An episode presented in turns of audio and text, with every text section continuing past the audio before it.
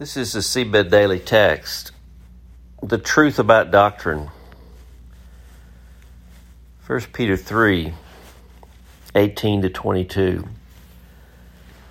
For Christ also suffered once for sins, the righteous for the unrighteous, to bring you to God.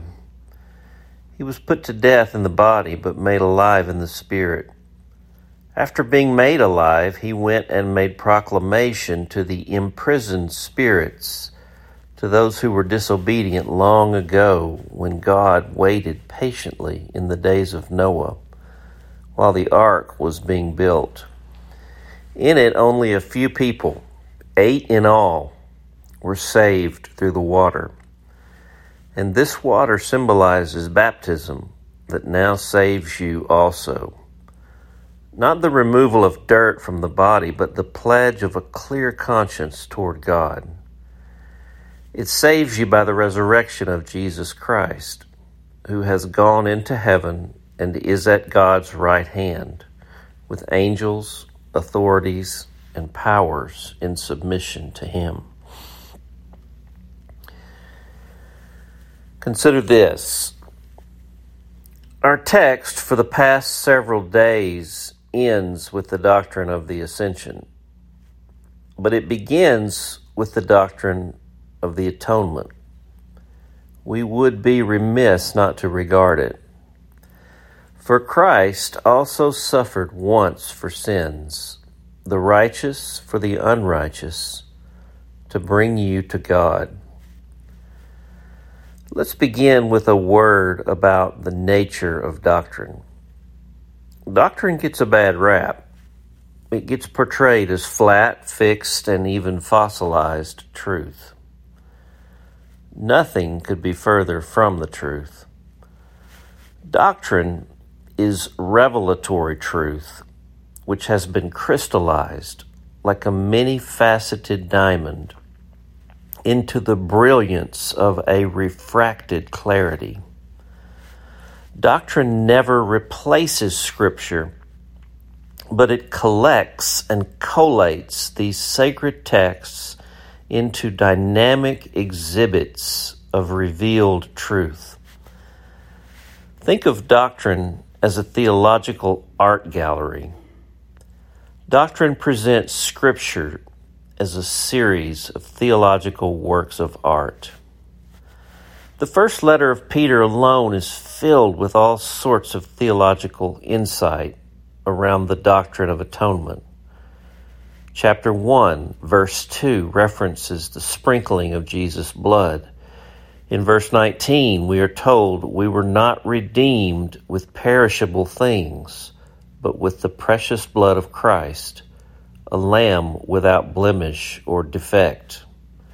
Then in chapter 2, verse 24, we get this masterstroke. He himself bore our sins in his body on the cross so that we might die to sins and live for righteousness. By his wounds you have been healed. These texts give us the primary colors of the biblical doctrine of atonement.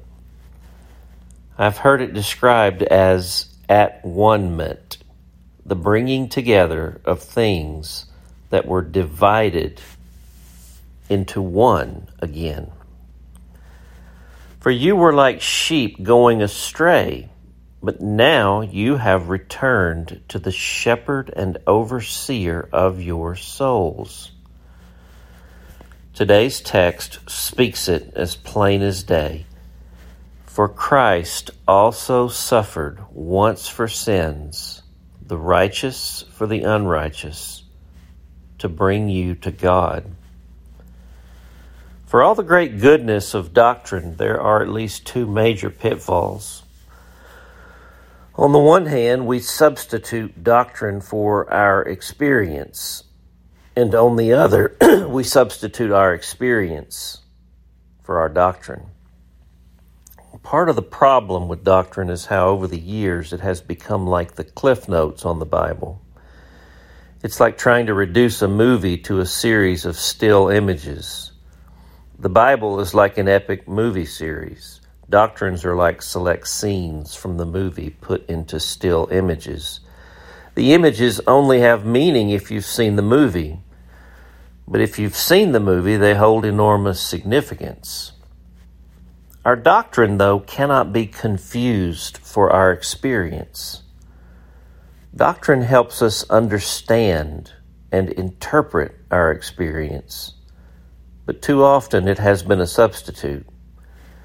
We ask people to accept a set of doctrines when we need to be helping them to encounter and experience Jesus Christ. Doctrine does not save people, only Jesus does that. Then there's the peril of substituting our experience for our doctrine, or worse, defining our doctrine according to our experience. The deception of sin has shipwrecked many souls on the shoals of changing our doctrine to accommodate our broken human condition. There is a supreme irony in the interplay of these two scenarios. Because we have been willing to allow an approach to doctrine that settles for mere acceptance instead of pressing on toward personal experience, we have perpetrated an approach to personal experience, whatever it may be, that elevates it to its own doctrine. In other words, the truth has been exchanged for my truth and your truth. I'll leave it in that perilous, ponderous place today. The prayer Jesus, you are the Messiah, the Son of the living God. Holy Spirit, inspire in me a love for the glorious doctrine of our God. More than that, lead me into the experience of the truth and save me from the futility of trying to define the truth according to my experience. Praying in Jesus' name. Amen. The question So, what is your experience of the atonement? For the awakening, I'm J.D. Walt.